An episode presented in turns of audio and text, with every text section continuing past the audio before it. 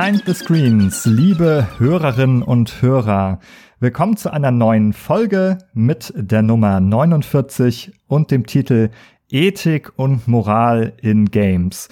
Und für dieses spannende, große und breite Thema haben wir uns Verstärkung geholt und begrüßen dafür unseren Gast, den Philosophen Jörg Noller. Hallo. Hallo, vielen Dank für die Einladung. Und außerdem dabei die Jessica. Hi. Hallo. Äh, schön, dass ihr beide da seid. Schön, ganz besonders, dass du auch da bist, dass du dir Zeit genommen hast, Jörg. Wir freuen uns sehr. Du hast einen, einen unfassbar interessanten Hintergrund aus der Philosophie bis hin zur Arbeit mit digitalen Medien und der Beschäftigung mit Games, was dich halt absolut auszeichnet, heute hier darüber zu sprechen. Denn Moral und Ethik sind natürlich auch Themen, die ja, würde ich sagen, eigentlich ganz genuin in der Philosophie verhandelt werden. Und studiert hast du Philosophie, Literaturwissenschaft, Geschichte und Theologie eine ganze Menge und bist dann sozusagen irgendwann äh, hat dein Weg dich geführt ans Institut für Wissensmedien in Tübingen und du arbeitest mittlerweile eben auch zu Themen von digitalen Medien. Aber ich übergebe da gerne einmal an dich, bevor wir so richtig in das Thema äh, der Philosophie und der Ethik einsteigen. Wie bist du eigentlich diesen Weg gegangen von der Philosophie und welche Bedeutung hat denn jetzt die Ethik eigentlich für Games? Ja, vielen Dank für die Vorstellung. Mich hat schon immer das Digitale interessiert. Ich würde mich schon als einen halben Digital Native bezeichnen. Also in den 90ern habe ich schon die ganze Entwicklung der Computer vom 486er dann auf Pentium und dann AMD, dieses Duell mitverfolgt, auch wirklich praktisch. Natürlich immer mit Blick auf die Computerspiele. Da lief noch nicht jedes Spiel und man musste dann schon mal schrauben und ein bisschen Patches oder Aufrüsten. Also diese ganze Kultur kenne ich sehr gut. Auch die ganzen Entwicklungen dieser neuen Spiele, von denen es jetzt immer noch Sequels gibt, habe ich wirklich mitbekommen, auch sehr intensiv gespielt zum Thema Digitalisierung oder ich spreche eigentlich immer von Digitalität. Ich kann darauf später noch ein bisschen genauer eingehen, was ich den Unterschied halte zwischen Digitalisierung und Digitalität, bin ich eigentlich über die Lehre gekommen. Also ich habe dann irgendwann an der Universität München die Idee gehabt, mal das Internet, Blogs, Wikis, auch Apps mit einzubeziehen in die Lehre und habe dann seitdem nicht mehr aufgehört. Und so hat sich das eine aus dem anderen entwickelt. Anfangs hatte ich nur didaktisch-pädagogisches Interesse und mit der Zeit hat sich dann wirkliches theoretisches Interesse daraus ähm, entwickelt. Also die Frage, was sind eigentlich Computerspiele? Da kommen wir ja heute noch genauer drauf zu sprechen. Sind es bloße Erzählungen? Sind es bloße Simulationen? Oder die Frage, was ist eigentlich virtuelle Realität? Solche eher theoretischen Fragen sind dann im Ausgang von meiner didaktischen Beschäftigung mit den neuen Medien entstanden. Ja, vielen Dank. Und äh, das sind alles total wichtige Fragen. Wir werden, glaube ich, heute dazu kommen, dass wir immer mal wieder so auf grundsätzliche Fragen und Begriffe stoßen, die wir so ein bisschen erklären müssen. Also das ist, würde ich jetzt aus einer Außenperspektive behaupten, eine ganz philosophische Praxis, sich am Begriff so abzuarbeiten. Das werden wir heute vielleicht ein bisschen mit in den Podcast nehmen. Bin aber auch ganz gespannt darauf. Das Thema Ethik und Moral, das ist ja etwas, also das ist Ethik etwas, das unser Handeln leitet, sozusagen eigentlich in der oder leiten kann in unserer äh, echten Welt erstmal. Dann sprechen wir davon, ist etwas ein ethisches Handeln oder ein unethisches Handeln. Dinge, die man vielleicht tun soll oder nicht tun soll, werden darunter gefasst. Ähm, man soll vielleicht nicht töten, man soll vielleicht nicht lügen. Das sind jetzt ethische Ansprüche, die äh, da drin formuliert werden. Jetzt ist es aber so, dass Spiele jetzt erstmal ja nicht in unserer echten Welt stattfinden, aber die nehmen sich durchaus mal solche Szenarien zur Hand, die eigentlich auch ethische sind. Wir kennen das irgendwie, ne? Also äh, da gibt's zum Beispiel dann bei, äh, bei Star Wars äh, The Force Unleashed kann man dann den den hellen Pfad ähm, des Jedi einschlagen oder so oder den dunklen Pfad einschlagen. Ganz oft gibt es in Star Wars Spielen dann diese Unterscheidung. Es ist ja im Mythos auch eine ganz große Gegenüberstellung quasi von Gut und böse. Ja, aber Jessica, um dich auch einmal hier in unser Podcastgespräch mit reinzuholen, woran denkst du denn eigentlich als erstes bei solchen Ethik- und Moralgeschichten in Spielen?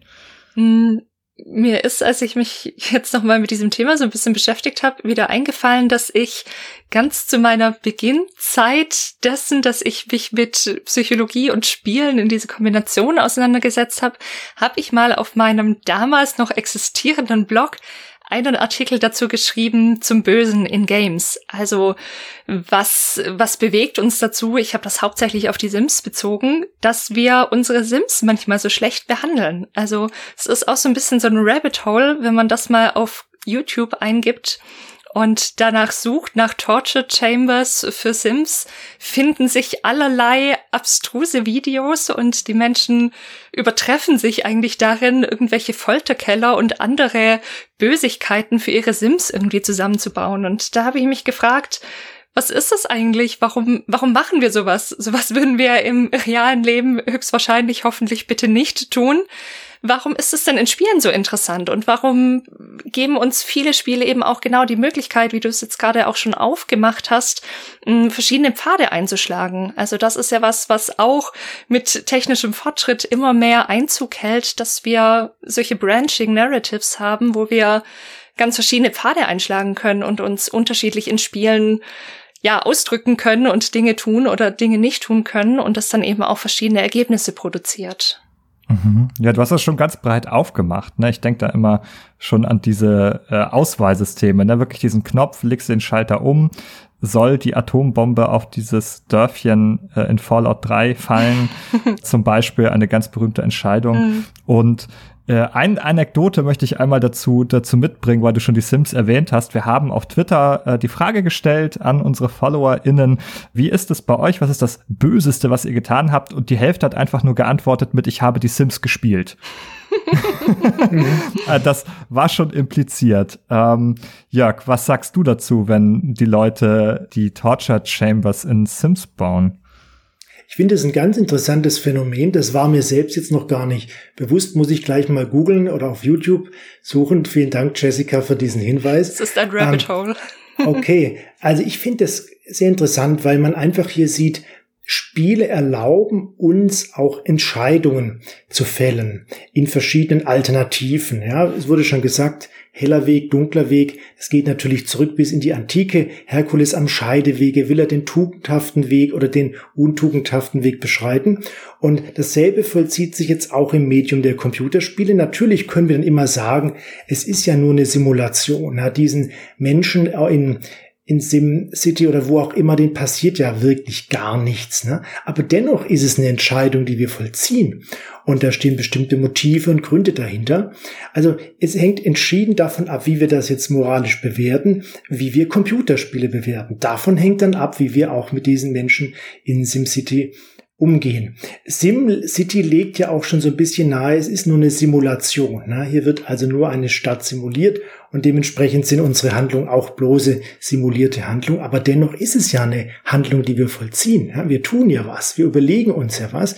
Und deswegen ist die Sache nicht so trivial und nicht so einfach abzutun, dass man einfach nur sagt, es ist ja bloß eine Simulation ja? oder eine Fiktion. Also jedenfalls, was, worauf es mir ankommt, ist zu sagen, hier wird unsere Fantasie ganz arg angeregt. Hier finden verschiedene Szenarien statt, verschiedene Möglichkeiten, verschiedene Räume, die wir öffnen, die wir auch wieder schließen können. Es ist also ein hochgradig faszinierendes Phänomen, auch aus philosophischer Perspektive. Ja, du hast jetzt schon gesagt, wir treffen Entscheidungen in Spielen. Das bedeutet ja, wir sind da irgendwie Handelnde, äh, während wir vielleicht, in, wenn wir an, auf andere Medien schauen, etwas stärker vielleicht Rezipierende sind eigentlich. Wir schauen einen Film. Das ist erstmal passiv, da passieren natürlich auch aktive Prozesse im, im Kopf, im Innern, aber dennoch äh, sind wir dort keine Handelnden erstmal in vielen anderen Medien. Und jetzt auf einmal ist das irgendwie anders. Ich habe dazu bei Jochen Venus einmal nachgelesen, er nennt, er nennt es in Spielen erlebtes Handeln. Das fand ich sehr, sehr interessant. Äh, ich bin mir sicher, dass du den, den Aufsatz dort auch kennst.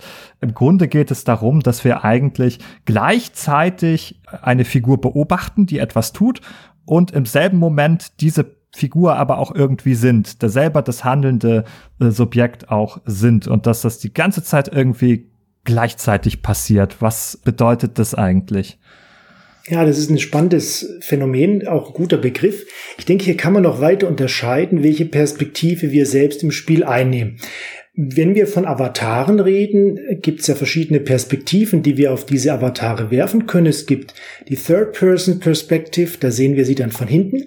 Da findet dann dieses Phänomen statt, was du gerade beschrieben hast. Oder wenn wir ähm, Side-Scroller spielen, Jump-and-Run-Spiele, je nachdem, auf welcher Ebene sich diese Identifikation bezieht. Ich denke jetzt aber vor allem an 3D, die 3D-Perspektive, wo wir also selbst immersiv in eine Ich-Perspektive hineingezogen werden. Und hier ist dann ganz interessantes Phänomen, dass wir uns hier eigentlich gar nicht mehr wirklich identifizieren müssen mit dieser Person, die wir spielen, sondern sind wir selbst das Spiel. Ne? Wir nehmen es aus einer Ich-Perspektive wahr, weshalb ich auch 3D-Shootern, da gibt es ein gutes Buch zum selben Titel von Stefan Günzel, eine ganz besondere Rolle zugestehen würde, es muss jetzt nicht nur ein Shooter sein, es kann auch wirklich ein Adventure sein oder ein Sandbox-Spiel, was einfach aus dieser Ich-Perspektive stattfindet. Das scheint mir ein ganz interessantes Phänomen zu sein. Und noch ein anderer Punkt, du hattest erwähnt, Computerspiele sind nicht nur passive Konsummedien. Das scheint mir ganz wichtig zu sein. Häufig werden Computerspiele nur auf, auf dieses mediale Konsumdenken reduziert. Das würde in meinen Augen diesem Phänomen nicht gerecht. Äh, Computerspiele sind auch unterschieden von ähm, Romanen, wo ja auch eine gewisse Fiktionalität eine Rolle spielt, aber anders als in Filmen, die du schon erwähnt hattest, wir uns das ganze Geschehen imaginieren müssen. Es steht zwar da, gedruckt oder wie auch immer, aber wir müssen es gewissermaßen vor unserem eigenen geistigen Auge erschaffen, durch viel Fantasie und Kreativität. Das Computerspiel geht in meinen Augen noch einen Schritt weiter. Hier müssen wir uns nämlich auch mal einiges erschaffen. Wir können aber selbst auch die Protagonisten sein. Ne? Im Roman wird uns der Protagonist oder die Protagonistin vorgegeben. Im Spiel können wir selbst Protagonistin sein. Und das macht das Computerspiel so faszinierend, eben auch aus ethischer Perspektive. Ich würde da gerne an der Stelle, ohne jetzt zu tief ins Detail zu gehen, weil auch das ein Rabbit Hole wäre, wenn wir uns dem jetzt wirklich widmen würden, aber ich habe in dem Buch vom Daniel Martin Feige Philosophie des Computerspiels ein bisschen gelesen. Und da gibt es einen Aufsatz von Fabian Börchers, der zum Handeln schreibt. Und der macht da, finde ich, eine sehr interessante, da ich von Philosophie absolut keine Ahnung habe, kann ich es fachlich nicht beurteilen, aber es war mir als Laien doch durchaus verständlich. Er hat so ein bisschen so die Handlungstheorie vorgestellt und es eben so ein bisschen abgearbeitet, eben auch genau diese Frage, wie verhält sich das eigentlich mit den Handlungen, die wir im Spiel machen, zu denen, die wir in der Realität machen? Also er greift da eben, und ich glaube, das ist auch eine Frage, die für heute jetzt wichtig ist, auf, ich zitiere mal ganz kurz, wie verhalten sich diese Handlungen innerhalb eines Spiels zu den Handlungen, die man in ihrem Zusammenhang außerhalb des Spiels übernimmt, wie eben dem Drücken von Tasten auf der Tastatur? Kann man überhaupt sagen, dass beide Arten von Handlungen in gleichem Maße meine Handlungen sind? Und das ist ja auch ein bisschen was, was uns beschäftigt in dieser Frage, was machen wir da eigentlich in Spielen, wenn wir da solche Folterkammern bauen? Ist das eigentlich unsere Handlung? Oder wenn wir, wenn wir irgendjemanden in irgendeinem Spiel töten, ist das unsere Handlung? Ist das die Handlung von der Spielfigur? Sind die identisch? Sind die unterschiedlich? Und all die Fragen, die das dann schlussendlich auch aufwirft. Also mache ich da was Unethisches, wenn ich eine Videospielfigur töte? Oder kann man das überhaupt nicht sagen, weil eigentlich gar nicht alles real ist? Aber ist das dann eine Handlung, was ich mache? Und wenn es keine Handlung ist, was ist es denn dann bitte dann? Also da kommen ganz viele solche Fragen auf, die uns da beschäftigen können. Ja, da hast du viele Punkte genannt, Jessica. Vielen Dank. Da kann ich gerade mal einhaken. Also der Handlungsbegriff ist häufig definiert auch durch Intentionalität. Intentionalität bedeutet so viel wie Gerichtetheit oder Absichten, Ziele, Zwecke.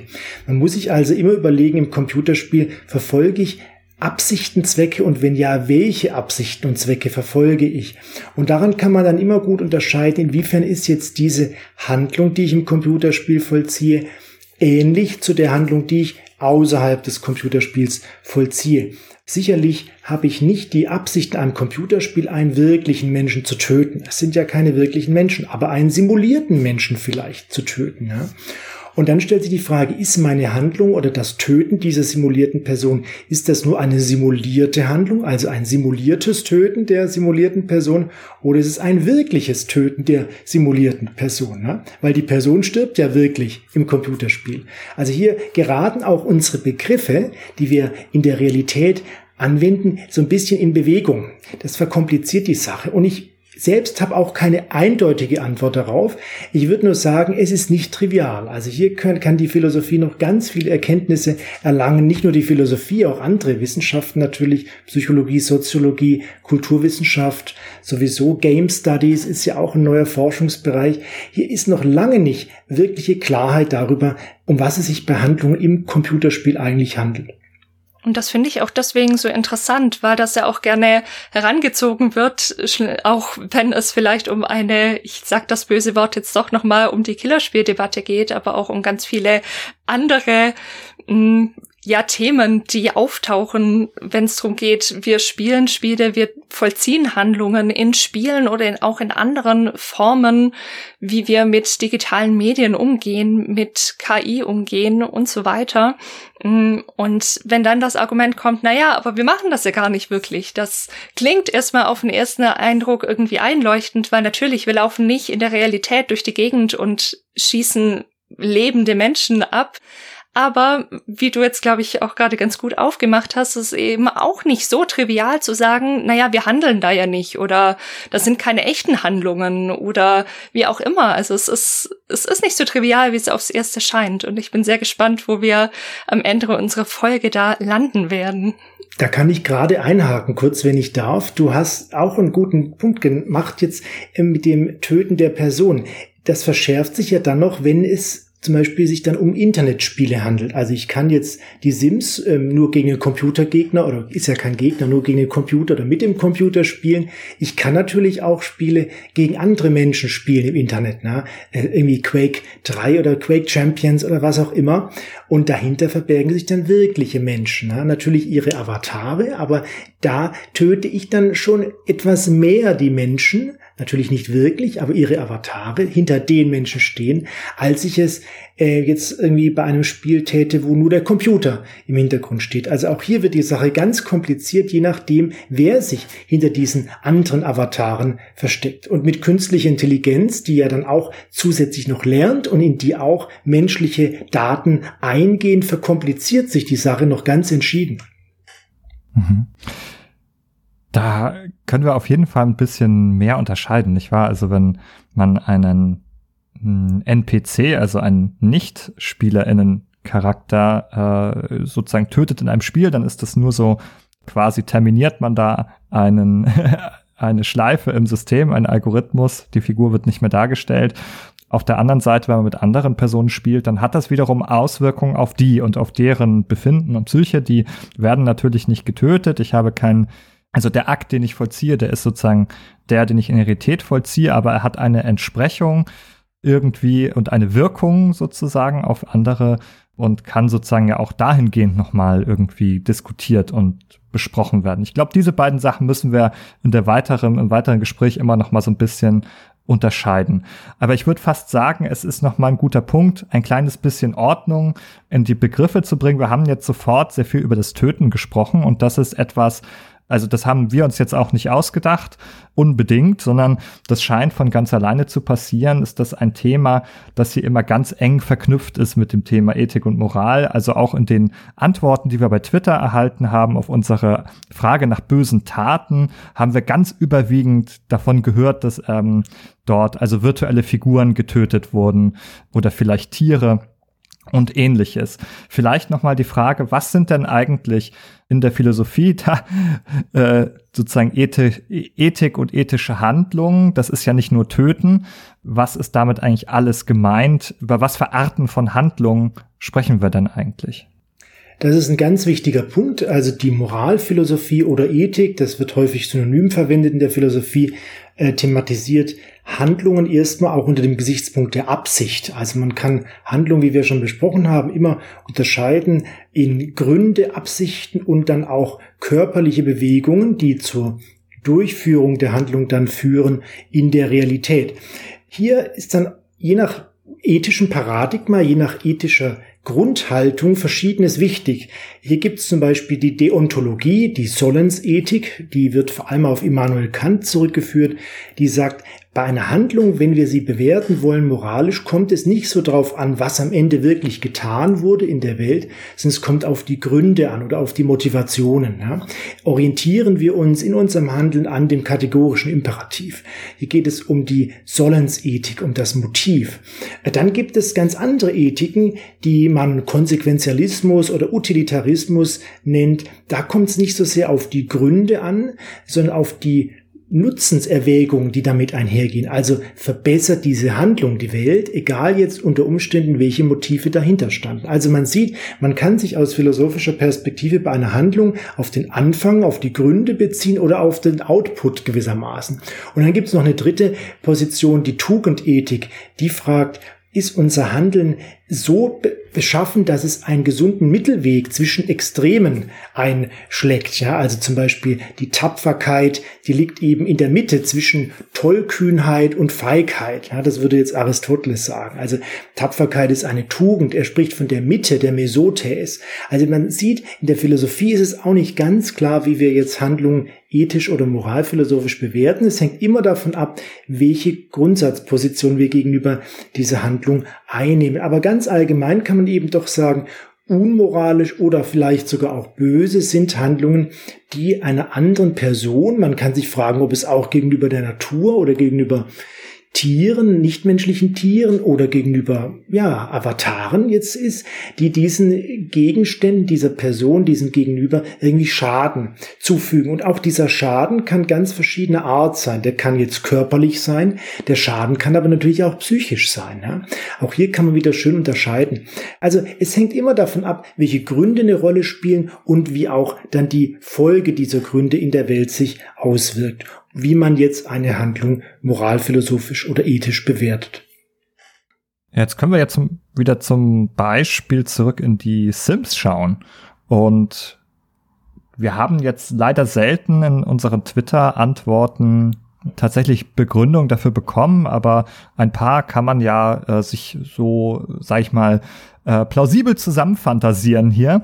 Zum Beispiel könnte ja ein Grund sein, also, dass man da sozusagen ein Szenario irgendwie durchspielt, so eine Simulation, so was wäre denn, wenn das jetzt irgendwie so passieren würde, so ein als ob Spiel. Das ist ja sozusagen auch eine Art des Spielens irgendwie, wie man sie jetzt auch von Kindern irgendwie kennt. Da werden Rollenspiele gemacht und dann äh, jemand ist die Mutter, jemand ist der Vater und genauso kann man sagen, ich spiele jetzt mal die Rolle eines Bösen und guck mal, was dann hier so passiert. Ich denke, es ist ganz wichtig, dass man in Computerspielen, hier ist jetzt vor allem die Rede von Simulationen, von den Sims, dass man hier verschiedene Rollen einnehmen kann. Also hier haben wir schon von Anfang an eine Wahl. Ne? Was möchte ich überhaupt für eine Figur sein? Soll die Figur, die ich jetzt hier spiele, soll der Avatar, soll die Figur etwas mit mir persönlich zu tun haben? Möchte ich das wirklich sein? Soll das ein Abbild von mir sein? Oder soll es nur eine Idealfigur sein? Also wäre ich gerne so wie diese, diese Avatarfigur? Also hier von vornherein beginnen hier wichtige Entscheidungen beim Computerspiel, die schon mit der Wahl des Avatars anfangen. Dann kann man ja diese Avatare bis ins Unendliche differenzieren bei neuesten Spielen. Ja, also von der Haarfarbe bis zur Größe. Es gibt so viele Parameter, die ich da auswählen kann. Das bedeutet natürlich einen ganz hohen Grad von Individualisierung, was gar nicht trivial ist. Und der nächste Schritt, wenn wir uns dann den Avatar geschaffen haben, besteht darin, wie wir uns mit diesem Avatar natürlich verhalten im Spiel in dieser Welt. Hier ist jetzt die Frage, ist es eine virtuelle Welt oder nur eine simulierte Welt? Häufig wird Simulationen virtuelle Realität synonym verwandt. Ich bin der Meinung, man muss dazwischen unterscheiden. Es ist aber auch gar nicht ganz einfach, das zu tun. Also ich würde jetzt erstmal sprechen von einer simulierten Welt, die aber dadurch, dass ich darin agiere, durchaus eine gewisse Relevanz bekommt für mich, eine kausale Relevanz oder Bedeutsamkeit. Und dann würde ich von Virtualität sprechen. Aber auch diese Unterscheidung ist noch völlig unklar. Da gibt's noch keine definitive Meinung in der Philosophie. Da tut sich gerade noch sehr viel. Und ich möchte eben den Punkt machen, diese ganzen Unterscheidungen, die kann man besonders gut am Beispiel des Computerspiels nachvollziehen, auch philosophisch konkretisieren. Deswegen ist das Computerspiel wie auch das Internet und andere Phänomene ein ganz wichtiger Untersuchungsgegenstand, nicht nur jetzt der Game Studies oder der Soziologie, sondern eben auch der Philosophie. Und da möchte ich dafür einfach argumentieren, das noch viel ernster zu nehmen, als nur als ein bloßes Konsummedium abzutun. Da kann ich auch aus der Sicht der ja, analytischen Psychologie in dieselbe Kerbe schlagen. Auch da würden wir sagen, mh, gerade bei Rollenspielen, wo wir uns eine Figur erschaffen, die auf eine bestimmte Art vielleicht designt ist schlussendlich. Allein dieser Prozess, und ich glaube, einige kennen das, die manchmal Stunden damit verbringen, bis sie überhaupt mit dem Spiel anfangen, wobei das natürlich in Frage gestellt ist, ob man erst mit dem Spiel anfängt, wenn die Figur fertig ist, oder das ja auch schon zum Spielen eigentlich gehört, dass wir uns genau mit dieser Spielfigur, die wir dann sein wollen, auseinandersetzen wollen. Also ist das ein ich will, wie du schon gesagt hast, ist es ein Idealbild von einer Person, die ich da erschaffe, ist schon dieser ganze Prozess, diese Auseinandersetzung ein Prozess ja schlussendlich auch mit mir selber. Also wer will ich eigentlich sein? Wer will ich nicht sein? Will ich vielleicht jetzt mal in eine Rolle gehen, in die ich im realen Leben nicht gehen würde? Also will ich mich vielleicht auch mal ganz bewusst jetzt mit in Anführungszeichen dem Bösen identifizieren?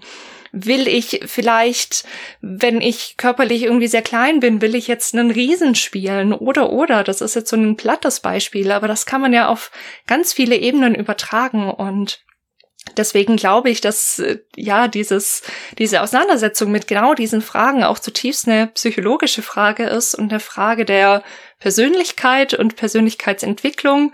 Da winke ich jetzt auch noch mal an die Katharina Mittelböck rüber, die ich eigentlich auch schon ganz lange in diesem Podcast einladen möchte, weil sie eine, eine super spannende Dissertation zu dem Thema geschrieben hat, Persönlichkeitsentwicklung im digitalen Rollenspiel. Also irgendwann wird das noch kommen, aber ich glaube, das würde sie auch unterschreiben, dass das ganz wichtige Auseinandersetzungen sind, die da stattfinden. Ich glaube, ich muss noch mal eine wichtige Frage hier stellen. Und zwar haben wir jetzt über Avatare gesprochen, die wir uns selbst kreieren. Und es gibt noch ein paar andere Fälle, mindestens zwei. Den Fall, wo wir gar keinen Avatar haben. Wer sind wir dann im Spiel? Sind wir dann wir selbst oder was bedeutet das? Das ist das eine. Und jetzt Achtung, es kommt noch eine zweite Frage hinterher. äh, was ist, wenn wir eine vorgefertigte Figur vorfinden, deren Rolle wir übernehmen sollen? Da würde ich einmal den Hexer Geralt aus dem Witcher-Universum anführen. Das ist ja auch äh, eine Rollenspielreihe, also das legt ja eigentlich auch nahe, dass man dort sich selber hineinversetzen kann und durchaus Entscheidungen treffen kann, unterschiedlich handeln kann und darf, mit unterschiedlichen Ausgängen auch. Aber was ist das eigentlich für ein Unterschied, wenn mir schon eine Figur präsentiert wird und vielleicht auch schon gewisse Werte mit dieser Figur verbunden sind? Ich denke, hier gibt es ganz verschiedene Fälle der äh, digitalen spielerischen Persönlichkeitsbildung, Jessica, um auch darauf wieder darauf zu sprechen zu kommen. Ich denke, letztendlich ist es ein graduelles Phänomen, weil wir ja auch schon mit dem Kauf des Spiels eine Entscheidung treffen. Ja, ich würde sogar so weit gehen, das Spiel fängt mit dem Kauf des Spiels oder mit dem Download des Spiels an, vielleicht sogar auch mit der Überlegung, was könnte ich spielen oder mit dem Wille zu spielen. Ähm, auch wenn das, der Spielbegriff wirklich problematisch ist, da müssen wir auch noch mal ein bisschen drüber reden, was denn überhaupt ein Spiel ist, weil da, davon hängt es ganz entschieden davon ab. Aber ich würde sagen, es gehen so viele Entscheidungen einfach von vornherein mit ein, sodass wenn ich auch einen vorgefertigten Charakter habe, ich immer schon ganz viel entschieden habe, bevor ich ihn wähle. Und wir sehen eben auch bei vorgefertigten Charakteren, häufig gibt es eine Auswahl, welchen von fünf Charakteren möchte ich spielen. Ich denke jetzt an Diablo oder so. Oder wenn ich an StarCraft denke, spiele ich die Zerg, spiele ich die Terraner, spiele ich die Protoss. Also es gibt immer eine gewisse Wahl und Viele Spiele sind auch so verfasst, dass eben unser Handeln, unser virtuelles Handeln, sage ich jetzt mal im Computerspiel, zurückschlägt oder zurückführt auf unseren Charakter, so dass ich bestimmte Eigenschaften entwickeln kann. Möchte ich diesen Skill erlernen oder lieber diesen? Also auch hier findet immer eine Individualisierung statt. Und ich glaube mit Jessica, dass der, der Erfolg oder das Erfolgsrezept eines Computerspiels immer auch in diesem Grad an Individualisierung liegt. Weil hier neue Möglichkeitsräume, das ist für mich ganz wichtig, Möglichkeitsraum und Spiel hängen sehr eng zusammen, erschlossen werden. Je mehr Möglichkeiten uns ein Spiel erlaubt, umso interessanter ist das Spiel für uns und so, umso weniger trivial wird es. Ich darf nur dran erinnern an diesen Urvater Pong, wo ich jetzt mich entscheiden kann, wohin spiele ich jetzt den Ball, wenn ich das überhaupt entscheiden kann. Ja, von Pong bis hin zu modernen Sandbox-Rollenspielen, wo ich fast alles äh, individualisieren kann. Da ist ein großer Weg, den wir zurückgelegt haben, aber ich glaube, dass das den Trend der Computerspiele anzeigt. Immer mehr hin zu einer Individualisierung, nicht nur unseres Avatars, sondern auch der gesamten Spielewelt und auch der Community, in der wir uns befinden. Mhm.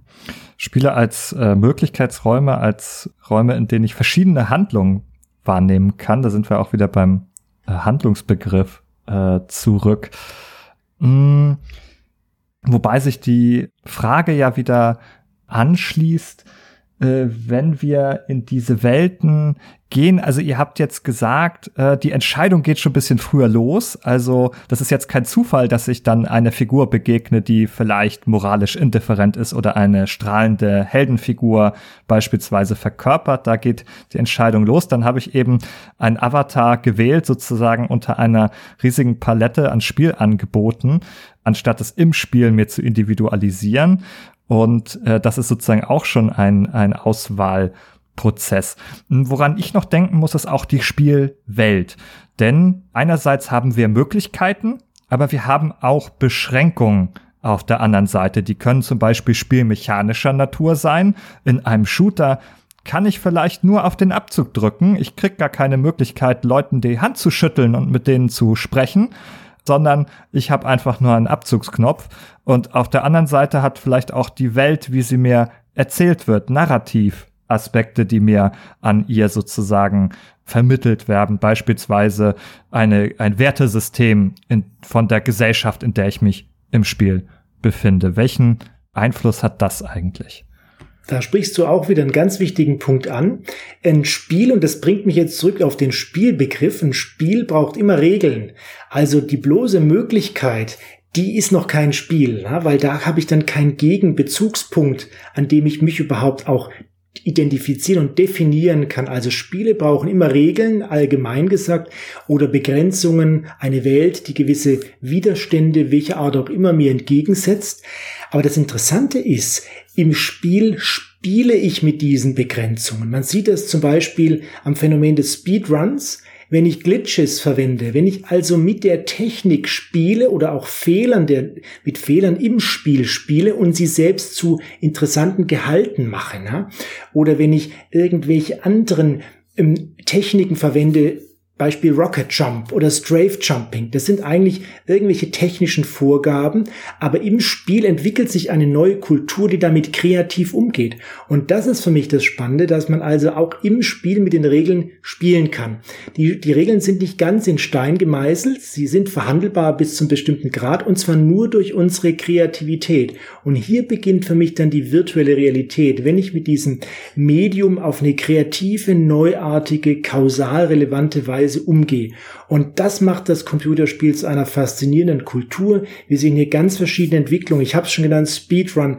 Ähm, dann verschiedene eigene Spiele, die sich dann weiterentwickeln durch Modification zum Beispiel, das Phänomen des Modding.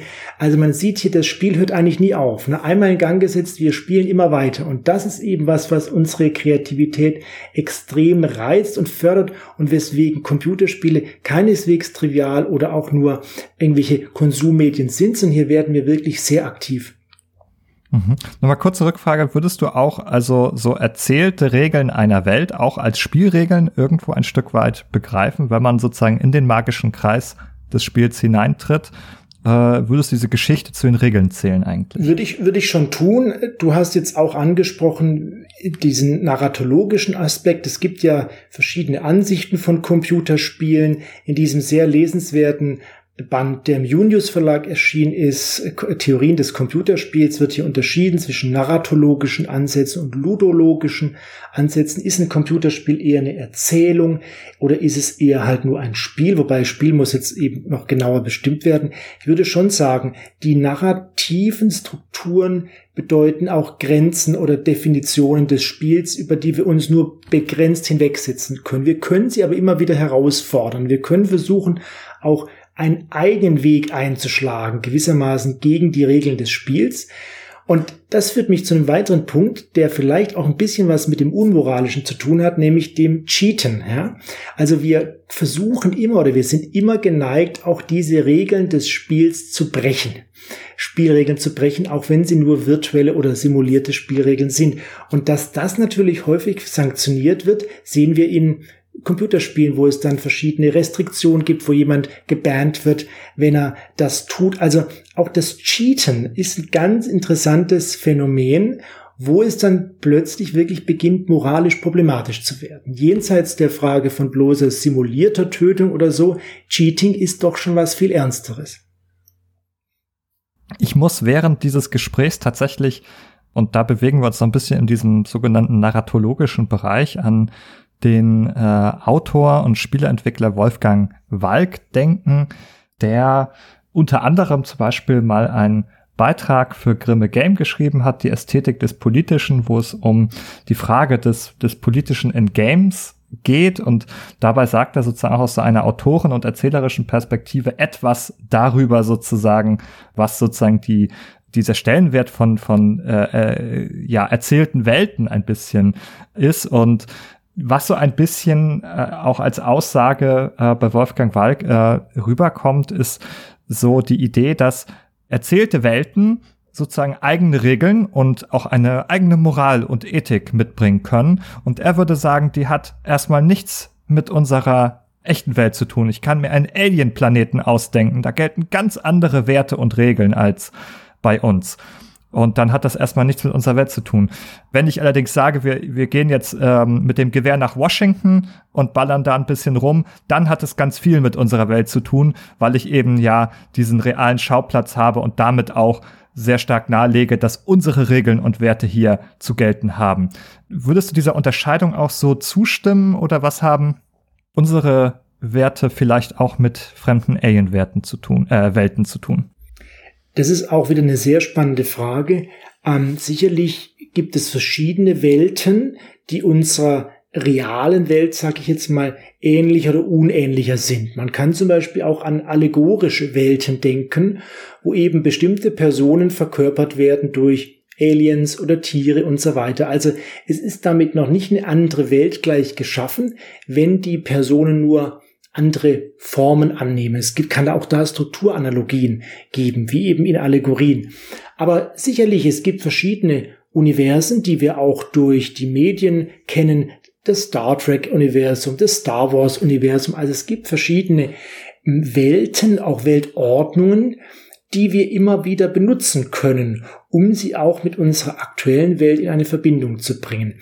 Ähm, das heißt, wir können immer auch die fiktionalen Welten, aus welchem Bereich sie auch immer sein mögen, mit unserer aktuellen Welt in eine Beziehung setzen. Ich würde also argumentieren wollen, dass diese Trennung zwischen der fiktionalen Welt und der wirklichen Welt, jetzt mal in Anführungsstrichen, dass die so strikt gar nicht ist, sondern die fiktionalen Welten reflektieren immer auf unsere wirklichen Welten. Sie stammen aus bestimmten Zeiten, wo bestimmte politische Themen vorherrschend werden und man waren und man kann eben auch diese fiktionalen Welten sehr gut gebrauchen, um damit Aussagen zu treffen oder Richtungen vorzugeben, die unsere wirkliche Welt betreffen. Es hängt auch hier wieder mit zusammen mit dem kreativen Umgang, den wir haben zu diesen fiktionalen Welten. Aber natürlich, eine fiktionale Welt, ein Alien-Universum hat jetzt zunächst mal nichts mit der Welt zu tun, die wir hier vorfinden. Aber ganz davon verschieden ist sie eben auch nicht, ne? Und in uns treffen diese Welten ja dann doch wieder aufeinander. Das ist ja auch das Spannende, finde ich, was dann auch in Spielen passiert und da will ich auch noch mal deine Frage von vorhin ein bisschen aufgreifen, Ben, wo du sagtest, was ist eigentlich in wie was ist eigentlich los in Spielen wie zum Beispiel Witcher, wo mir eine Figur vorgegeben wird, die vielleicht einen bestimmten Moral Kodex hat, bestimmte Werte und Vorstellungen, die vielleicht auch sich von meinen unterscheiden. Was mache ich denn damit?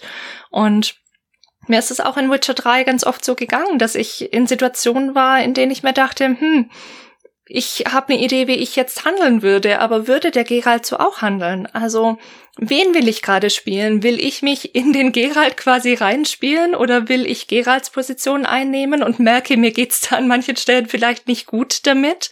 Was will ich eigentlich machen? Also, was motiviert mich jetzt überhaupt, welche Art von Handlung zu begehen?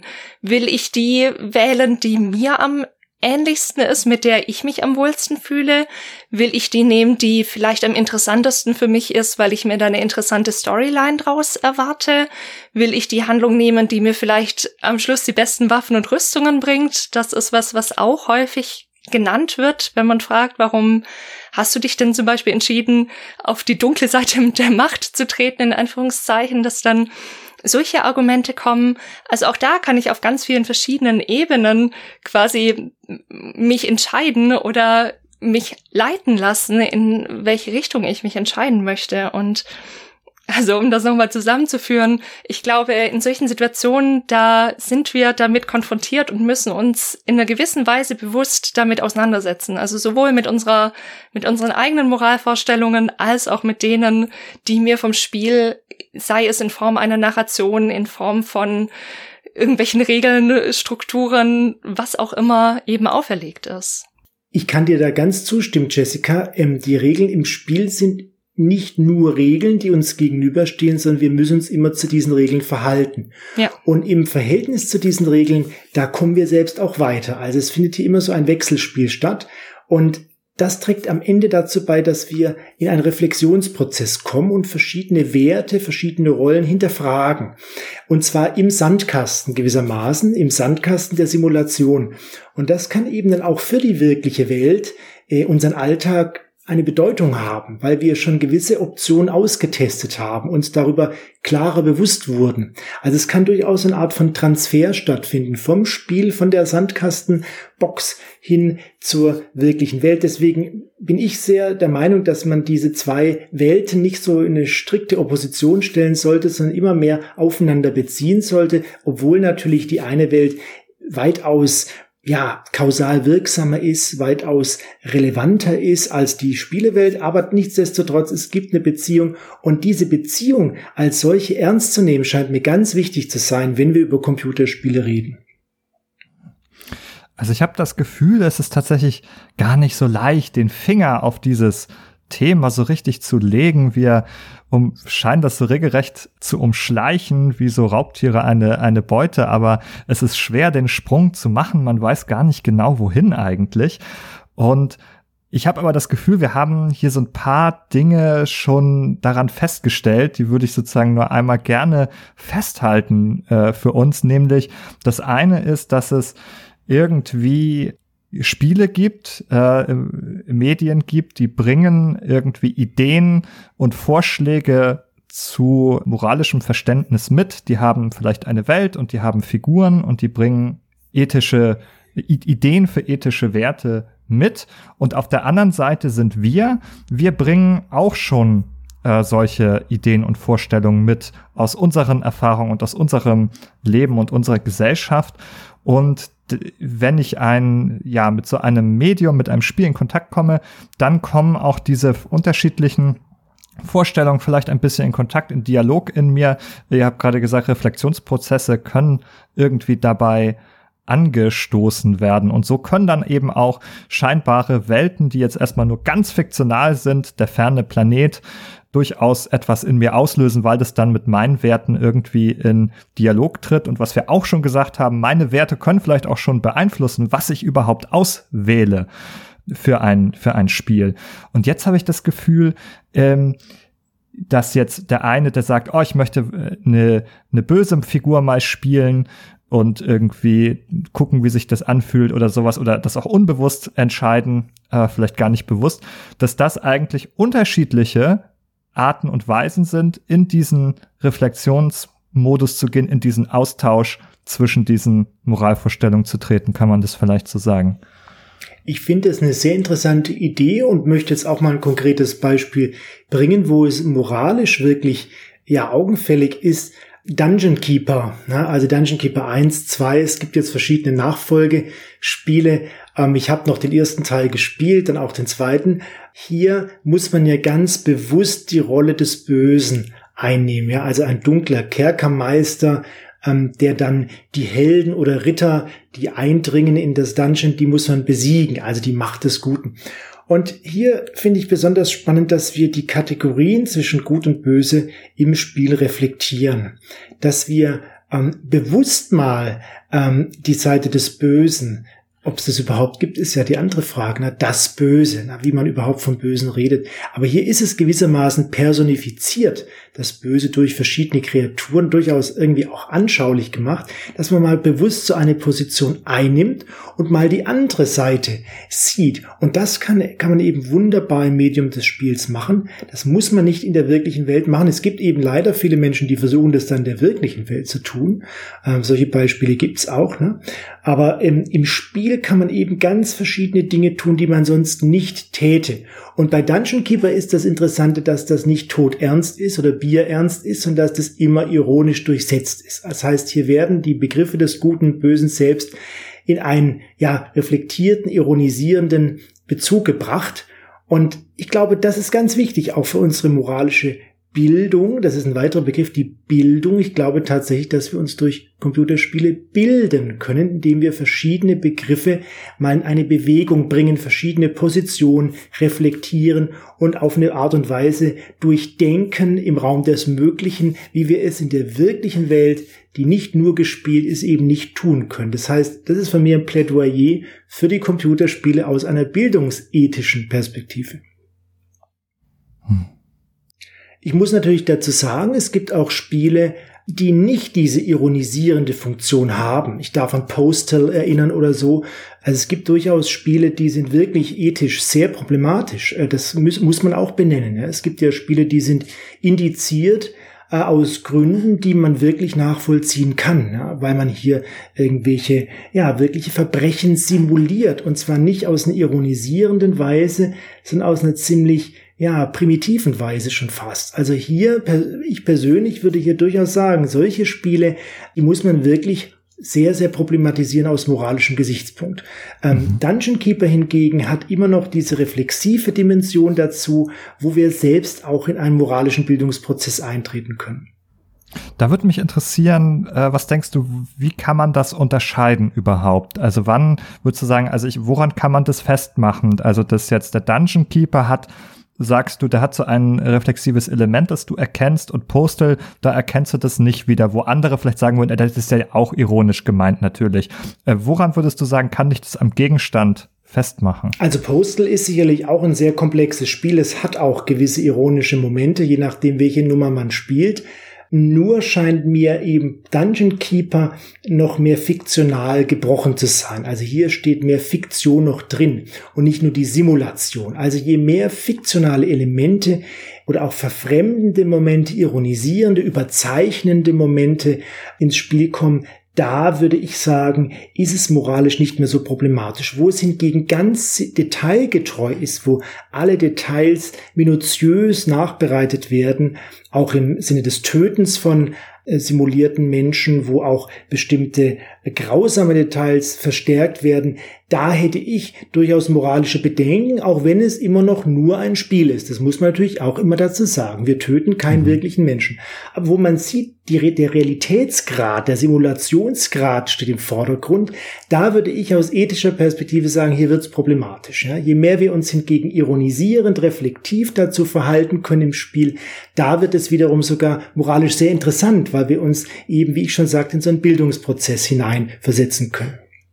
Mhm. Ich möchte ganz kurz wirklich nur einen Seitenpfad streifen, aber den finde ich in dem Kontext einfach auch nochmal sehr interessant. Und zwar ist das der, dass ja auch Menschen diese Spiele machen müssen. Und ich habe mal, ich glaube, es war bei Kotaku, ich werde schauen, dass wir das in die Show Notes packen, habe ich einen sehr interessanten Artikel gelesen vor einer Weile, der sich eben damit beschäftigt hat, was eigentlich mit den Menschen passiert, die so wirklich auch sehr gewaltvolle Szenen animieren müssen. Also die müssen ja auch ihre, ihre Vorlagen irgendwo herkriegen. Und was da eben in diesem Artikel drin stand, und wenn ich mich recht entsinne, war das auch so ein bisschen im Interview Charakter. Oder es wurde auf jeden Fall mit Menschen gesprochen. Ich weiß nicht mehr, ob direkte Zitate drin waren. Jedenfalls, mm, der Grundtenor war eben auch der, dass Menschen auch schon im Prozess des Machens eines solchen Spiels traumatisiert werden können, weil sie eben sich den ganzen Tag damit beschäftigen müssen, wie Menschen auf grausamste Weise irgendwie in Stücke gerissen werden oder sonst irgendwelche makabren Dinge an ihnen durchgeführt werden. Und das muss natürlich auf, also das ist eben auch der Anspruch, wenn, wenn wir dann schon in diese Richtung kommen. Es muss immer realer werden, es muss immer realistischer aussehen und so haben wir auch erst in einer der vergangenen Folgen drüber gesprochen. Mm, wenn das dann eben in diese Richtung geht, wo sich dann die Menschen, die das animieren müssen, tatsächlich Videos von Tötungen oder von Schlachtungen von Tieren anschauen müssen den ganzen Tag, dass das eben auch auf der Ebene vielleicht tatsächlich auch ethisch problematisch ist. Nicht nur auf der Ebene der Menschen, die das konsumieren, sondern auch schon auf der Ebene der Menschen, die das machen müssen. Da würde ich dir sehr zustimmen. Ähm, und hier sieht man, dass das Computerspiel, wo solche Details eine Rolle spielen, irgendwie gar kein wirkliches Spiel mehr ist. Warum? Weil hier fehlt diese Distanz und hier fehlt der Möglichkeitsraum. Hier geht es dann nur noch um möglichst detailgetreue Abbildung. Das hat natürlich auch was mit Spielen zu tun, aber hier wird im Spiel auch ein ganz, eine ganz wichtige Dimension genommen, nämlich der fiktionale Aspekt. Ähm, hier geht es eigentlich nur noch um Simulation von Grausamkeiten und hier wird eigentlich das Medium Spiel, ja, wie ich sagte, einer wichtigen Dimension beraubt und deswegen glaube ich auch, dass Spiele dann besonders interessant und anregend sind, wo sie nicht nur auf möglichst haargenaue Simulation aus sind. Dann sind es Simulatoren, das gibt's natürlich auch. An Arma 3 oder sowas darf ich erinnern oder irgendwelche U-Boot-Simulatoren. Das ist sicherlich spannend oder der neue Microsoft Flight Simulator oder so. Aber da würde ich nicht wirklich sagen, dass ich meine Persönlichkeit bilde oder wirklich meine Individualität einbringe. Das ist eine Simulation. Das ist eigentlich kein Computerspiel, würde ich jetzt sagen. Es ist ein Simulator. Ne? Genauso gibt's Tötungssimulatoren. Ja? Aber Spiele haben einfach noch viel mehr Dimensionen der äh, Reflexion, der Bildung, wie ich sagen möchte, als es reine Simulatoren haben. Das heißt, wir haben so das Bildungspotenzial auf der einen Seite, darauf kommen wir vielleicht auch noch mehr zu sprechen. Ich möchte aber noch einmal äh, auf diese andere, diese Kehrseite eingehen, äh, die wir jetzt aufgebracht haben, äh, nämlich dass dieser hohe Realitätsgrad und nur die Simulation und Abbildung unserer Welt eigentlich, äh, da kommen wir in Gefilde, wo du sagst, das äh, sehe ich jetzt irgendwie sehr eng. Also je mehr virtuelle Realität das auch ist, desto ethisch relevanter wird das sozusagen für, für mein Handeln. Das, da sagst du, das findest du auch problematisch vielleicht dann sogar an dem Punkt. Was ist das, äh, das Problem, das du da sehen würdest? Wie können wir das fassen? Also kann man sagen, da äh, hat man vielleicht auch Bedenken, dass es da einen zu starken Transfer gibt von von dem virtuellen Handeln in ein äh, reales Handeln oder in äh, die Erzeugung von, von äh, Wertebildern, die, die dem zugrunde liegen. Was würdest du dazu sagen? Das ist eine ganz wichtige Frage. Ich selbst bin kein Psychologe, aber aus einer philosophischen Perspektive würde ich eben immer fragen, was sind die Gründe und Motive, die dazu führen, dass eine Person das eine oder das andere Spiel spielt oder auch wie sie es spielt. Ne? Auch noch ganz wichtig, es geht nicht nur darum, welches Spiel man spielt, sondern auch wie man es spielt. Und wenn sich die Person jetzt für solche Simulatoren entscheidet, die eben besonders detailgetreu oder auch brutal sind, dann kann ich doch zu Recht fragen, was sind die Gründe, die Motive dieser Person, das zu tun? Hier spielt sicherlich Gewaltabbau eine Rolle. Das wäre jetzt die Sache der Psychologinnen und Psychologen. Da kann ich nicht so viel dazu sagen. Die Gründe müssen, man, müssen wir aber uns betrachten. Und hier ist, glaube ich, ganz wichtig, zielt das darauf ab, mit meiner bisherigen Welt eine Ersatzhandlung äh, auszuüben, also in eine Scheinwelt mich zu flüchten, die dann aber auch kurioserweise wieder rückschlagen kann in die wirkliche Welt, vielleicht durch Gewalt. Äh, hat das den, ist das das Ziel, das die Motivation, mich auch in Fantasien zu verlieren, eine Gegenwelt aufzubauen, ne, die dann auch plötzlich kollabo, äh, kollabieren kann? Oder geht es mir darum, ist der Grund und die Motivation meines Spielens, etwas auszuprobieren, etwas zu erleben, sich auch anregen zu lassen, diese Offenheit. Und diese Offenheit wieder Thema Bildung, die sehe ich eben nicht bei Simulatoren so gegeben, weil es hier ziemlich zugeschnitten ist, ist ziemlich verengt auf eine mögliche Abbildung ähm, der Realität. Und da sehe ich doch gewisse Probleme, aber am Ende würde ich immer fragen, was sind die Motive, die Gründe, die eine Person dazu führen, dieses Spiel gerade auf eine solche Weise zu spielen. Mhm. Ja, die psychologische Perspektive können wir ja vielleicht kurz hier ergänzen. Natürlich nicht in ihrer Ausführlichkeit, wie ähm, sie natürlich existiert, aber wir haben ja auch schon zwei Folgen zum Thema Aggression aufgezeichnet. Da war der Forscher Merten Neumann hier und da haben wir sozusagen einerseits die Theorie, aber auch die empirischen Ergebnisse sozusagen uns angeschaut, was passiert eigentlich, wenn Menschen sehr viel gewalthaltige Spiele konsumieren. Und dabei kam heraus, dass es auch tatsächlich kleine Einflüsse auf das tatsächliche Verhalten dabei äh, geben kann, äh, immer unter gewissen Voraussetzungen und so weiter und so weiter. Das ist, denke ich, die psychologische Realität auch sozusagen. Da geht es dann ne, hier um tatsächlich äh, Einflüsse auf das Verhalten auch. Da würde ich auf jeden Fall mal auf diese Folgen auch nochmal verweisen, sich die genauer äh, anzuschauen. Oder äh, anzuschauen äh, vielleicht ja nicht, aber anzuhören. ihr dürft dann gerne unsere Bildchen dazu betrachten, wenn ihr wollt.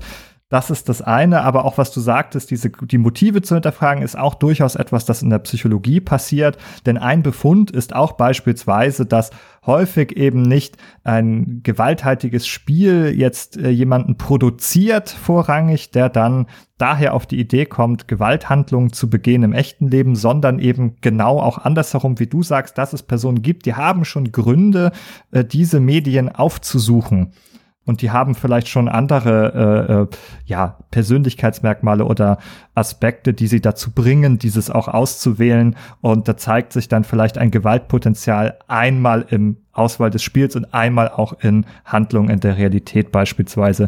Das ist ein Effekt, der immer wieder gefunden wird.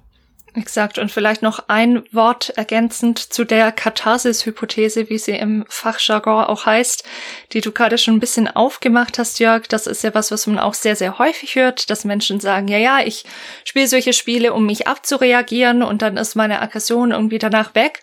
Das sind tatsächlich anekdotische Befunde, die immer wieder vorgebracht werden. Mein Wissensstand ist, dass der von der Forschung so nicht gefunden wird, sondern dass diese ja, Katharsis nicht funktioniert. Also ich kann nicht so ein Spiel spielen und danach habe ich keine Aggression mehr oder so, sondern es deckt sich eben mit den Befunden, die du auch schon genannt hast, Ben. Also, dass wir doch einen kleinen Zusammenhang zumindest irgendwie sehen können. Der ist nicht so stark, wie wir den sehen würden durch ja Persönlichkeitseigenschaften, durch bestimmte oder durch eine bestimmte Art von Erziehung in der Kindheit. Da finden wir größere Effekte, aber es ist nicht so leicht zu sagen, ich spiele das und dann ist meine Aggression weg. Also das ist mhm. vielleicht ein Gefühl, ich kann mir das persönlich vorstellen, dass es daher kommt, dass während des Spielens dann zum Beispiel viel Adrenalin ausgeschüttet wird, weil man in stressigen Situationen ist und danach fährt man, wenn man fertig mit dem Spielen ist, auf dieser hormonellen Neurotransmitter-Ebene quasi wieder ein Stück weit runter und dann stellt sich so ein Gefühl von Entspannung ein. Aber das ist nicht das, ich habe die Aggression jetzt abgebaut, sondern ich hatte gerade einen sehr hohen Adrenalinspiegel und der ist jetzt runtergegangen und dann fühlt sich das eher so an. Mhm. Ja, ansonsten gilt die Katharsis-Hypothese äh, weitgehend als widerlegt. Also manchmal findet man da überhaupt keine Einflüsse, manchmal gegenteilige Effekte, dass das Ausleben von Aggression sogar Aggression weiter verstärken kann. Exakt. Genau, also das sind sozusagen eher die, die ähm, Richtung, die man empirisch daran feststellt. Und in dem Zusammenhang würde ich nochmal eben diese Aussage auch in Spielen kommt ja niemand echt zu Schaden, nochmal hier ja nochmal auf den Tisch bringen, zur Diskussion stellen. Kürzlich gab es so einen Artikel, glaube ich, zuerst auf futurism.com mit dem Titel Men are creating AI girlfriends and then verbally abusing them. Also die sich da gezielt eben so ähm, KI, Frauen in Anführungsstrichen, also weiblich geframte KIs, würde ich dazu mal sagen, äh, anlegen oder besorgen und die dann irgendwie nur beleidigen oder ähm, irgendwie anders missbräuchlich sich gegenüber denen verhalten. Und das ist ja auch irgendwie so ein, ja, da finde ich, ist eine ähnliche Vermischung wie beim Spiel, wie wir drüber gesprochen haben, über das Handeln, sind jetzt eigentlich diese Personen, sind sie richtig handelnder als der, der sie sind, oder spielen sie da irgendeine virtuelle Rolle irgendwie? Ein ganz spannendes Phänomen, das erinnert mich an Horizon Worlds, wo es kürzlich in den Nachrichten zu lesen war, dass dort ähm, Avatare gespielt von echten Menschen eben belästigt wurden, durchaus auf eine sexuelle belästigende Art und weswegen jetzt eingeschritten wurde und so eine Art Sicherheitszone auch in diesem virtuellen Spiel ähm, um die Avatare gelegt wurde, eine Art virtuelle Privatsphäre installiert wurde. Und da sieht man, also an Horizon World sieht man, glaube ich, sehr gut, das ist wirklich ethisch problematisch. Diese Personen haben sich wirklich belästigt gefühlt durch andere Akteurinnen und Akteure im virtuellen Raum. Jetzt den Punkt, den du erwähnt hattest, finde ich besonders spannend, weil hier jetzt eine künstliche Intelligenz ins Spiel kommt. Also da steckt jetzt kein menschlicher Akteur, keine Akteurin dahinter. Das heißt, letztendlich geht es hier um ein Selbstverhältnis. Hier geht es nicht mehr um ein Verhältnis zu anderen Personen, mittelbar auch nur, sondern hier geht es darum, dass offensichtlich eine Person sich selbst etwas erschafft, um dasjenige dann am Ende auf eine sehr, ja, unangenehme Art zu adressieren. Und das schlägt natürlich gleich auf die Person zurück. Das heißt, hier kann man dann auch wieder aus psychologischer Sicht gut fragen, was für ein Selbstverhältnis oder Selbstverständnis liegt dieser Person zugrunde. Es ist sicherlich auch ein Experiment, wenn man mit künstlicher Intelligenz auf so eine Weise verfährt, um mal zu schauen, wie reagiert die künstliche Intelligenz eigentlich darauf, wenn ich sie so behandle? Weil künstliche Intelligenz ja unglaubliche, ähm, erstaunliche Dimension aufweist, die wir mit bisherigen Medien so nicht kannten. Warum? Weil die künstliche Intelligenz, die lernt ja ständig dazu. Und in die künstliche Intelligenz fließen ja auch menschliche Leistungen mit ein. Man sieht das ja auf ganz verschiedenen Ebenen. Das heißt, ich glaube, künstliche Intelligenz im Computerspiel wird nochmal besonders moralisch, ethisch relevant, weil es hier eine Mittelposition gibt zwischen wirklichen Menschen und bloßen Simulationen. Also künstliche Intelligenz ist irgendwo in der Mitte angesiedelt und dementsprechend auch ethisch irgendwo in der Mitte. Also ein ganz spannendes Thema, um es auf die Frage einzugehen, wie das jetzt moralisch ist, würde ich sagen, sicherlich künstliche Intelligenz, da tue ich niemandem etwas an, aber es lässt natürlich zurückschließen auf die Gründe und Motive, die diese Person hat. Und wenn wir jetzt zum Beispiel eine eine kantische Position drauf anwenden, also eine deontologische Position, die nach den Motiven und Gründen fragt, dann könnte man so eine Handlung durchaus auch moralisch problematisch ähm, finden, mit guten Gründen. Mhm, genau, da würde man jetzt, wie du sagtest, eben die, die Gründe und Ziele der Handlung äh, hinterfragen und die sind irgendwie, das sind irgendwie schädliche Absichten und da würde man jetzt aus so einer Perspektive sagen, schädliche Absichten, das ist schlecht, das ist, äh, wäre auch unmoralisch, auch wenn das jetzt dann gar keine anderen Menschen zunächst äh, betrifft. Wobei man ja fragen müsste, wenn man es ganz genau nimmt, kann es eine schädliche Absicht sein, wenn ich die KI selber nicht schädigen kann. Also ich bin ganz bei euch, dass ich sage, dass das Verhalten problematisch ist. Da, das sehe ich ganz genauso. Ich habe eher so in die Richtung gedacht, naja, schade ich mir, schlu mir schlussendlich selber dadurch. Nicht im Offensichtlichen, weil ich habe den Artikel nur überflogen, aber ich denke, die Idee dahinter oder die Motivation ist auch da, die, naja, dann lasse ich das ja irgendwo aus. Ich habe meine Aggression und die muss ich jetzt irgendwo auslassen. Jetzt lasse ich die an der KI aus. Dann geht's mir danach besser und ich habe niemand anderem geschadet. Und die Frage ja eben auch dann, sind wir auch wieder bei dieser Katharsis-Hypothese. Funktioniert das denn? Also geht's mir danach wirklich besser? Vielleicht mhm. habe ich im ersten Moment so ein Gefühl, es geht mir danach besser, mhm. weil, wie gesagt, meine Hypothese vielleicht irgendwie Adrenalin oder whatever.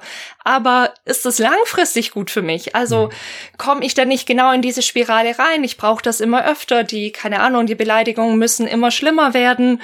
Ich baue eigentlich viel mehr von dem aus, weil ich natürlich wie eine Platte, die ich oft abspiele, genau diese Verhaltensweisen immer weiter übe und einübe und verstärke. Und auf neu neuronalen Ebene eben auch gedacht, eben auch diese Verbindungen also unser Gehirn ist ja, also hat eine Plastizität. Das heißt, das kann sich verändern. Und wenn Dinge immer und immer wieder gemacht werden, dann werden diese Verbindungen zwischen den Hirnarealen oder zwischen den einzelnen Neuronen, die dazu zuständig sind, die werden dann ausgebaut, weil das Gehirn quasi merkt, ah, das brauche ich öfter, also sollte ich hier ein bisschen mehr reinstecken. Und dann schade ich mir in letzter Instanz nämlich selber, weil ich genau dieses schädliche Verhalten eben geübt habe und das immer öfter mache. Ja, da sprichst du auch einen wichtigen Punkt an, nämlich den der Sucht. Ne? Also Sucht wird ja häufig auch mit Computerspielen in Verbindung gebracht. Das ist natürlich ein Riesenthema, ein Riesenfass, was wir jetzt gar nicht aufmachen müssen. Aber ich denke, es führt doch zum Thema Medienkompetenz, Mediennutzung. Und Mediennutzung, die Art und Weise, wie wir diese Medien des Computerspiels gebrauchen, die kann durchaus aus moralischen Gesichtspunkten bewertet werden. Gehe ich verantwortungsvoll mit den Medien um oder gehe ich unverantwortlich damit um? Und das, was du jetzt beschrieben hast, wäre für mich ein Fall von unverantwortlicher Mediennutzung. Warum? Weil es eben auf mich zurückschlägt. Ne? Ich erreiche damit nichts oder verfestige sogar meine bisherigen ähm, Verhaltensweisen oder Motive. Das heißt, mein Plädoyer wäre, aus einem ethischen Gesichtspunkt auch immer die Frage zu betrachten, wie setze ich Computerspiele ein? Also nicht nur, was mache ich in den Computerspielen, wenn ich mal drin bin, sondern welchen Situationen, aus welchen Gründen überhaupt möchte ich Computerspiele spielen? Da fängt für mich sogar die Ethik des Computerspiels an. Also alles, was vor dem konkreten Spielvorgang schon liegt. Das führt natürlich wieder auf die Motive. Ich mache kein Hehl draus, dass ich eher Kant da zuneige, seine, seine Deontologie. Ähm, aber die Frage nach der Medienkompetenz der Mediennutzung scheint mir wirklich ganz zentral zu sein. Und was wäre jetzt eine gute Form, eine moralisch gute Form von Mediennutzung? Und wär, was wäre eine moralisch problematische oder böse Art von Mediennutzung? Ich glaube, eine gute Art wäre eben eine Nutzung der Medien, die mich weiterbringt. Jetzt muss man sich natürlich wieder fragen, was heißt jetzt weiterbringen? Weiterbringen würde heißen, jetzt um beim letzten Fall zu bleiben, dass ich mich neuen Situationen stelle, dass ich also nicht immer wieder dieselben Dinge wiederhole, in eingefahrenen Bahnen laufe, sondern dass ich mich herausfordern lasse durch das Spiel, durch die Regeln, gewissermaßen auch durch andere mitspielende Personen oder Avatare. Das wäre für mich prinzipiell eine gute Form der Mediennutzung und eine problematische wäre eben eine solche, die sich abkapselt, die sich auch nicht mehr wirklich herausfordert, die immer ihre eigenen Wege einschlägt, gewissermaßen eine, ein Zurückziehen in das Medium, in eine Parallelwelt. Das wäre für mich eher problematisch. Sicherlich jetzt nicht böse zu nennen, aber eine Weise, wie man vielleicht nicht immer nur mit Computerspielen umgehen sollte. Mhm. Ja, ich äh, finde das auch noch mal sehr spannend. Ich würde jetzt von diesem etwas allgemeineren Teil, dem größeren Bereich Medien, wir haben über KI gesprochen, wieder etwas stärker zurück zu den digitalen Spielen kommen und da noch mal die Frage stellen. Wir haben ja gesagt, man kann sich da ausprobieren. Und hier haben wir gerade über ein Probieren gesprochen, was vielleicht ein, ein, Einüben ist von Verhaltensweisen, die ungünstig sind. Aber wir können allgemein überhaupt mal etwas ausprobieren, ohne dass es sofort die Konsequenzen hat eines äh, echten Handels in, in in unserem Alltag. Wir können Dinge ausprobieren, die wir sonst nicht ausprobieren können und dann auch selber spüren, wie sich das anfühlt. Und wir haben auch gesagt, dass es kann dann eben auch zu so einer Verhandlung und Reflexion von, von Werten äh, beispielsweise kommen. Was sind denn vielleicht Beispiele, wo du sagst, du hast schon Dungeon Keeper mitgebracht, äh, hast du noch andere, wo du sagst, hier, dieses und jenes Spiel, finde ich, ermöglicht eine interessante Reflexion oder Verhandlung von Ethik und Moral?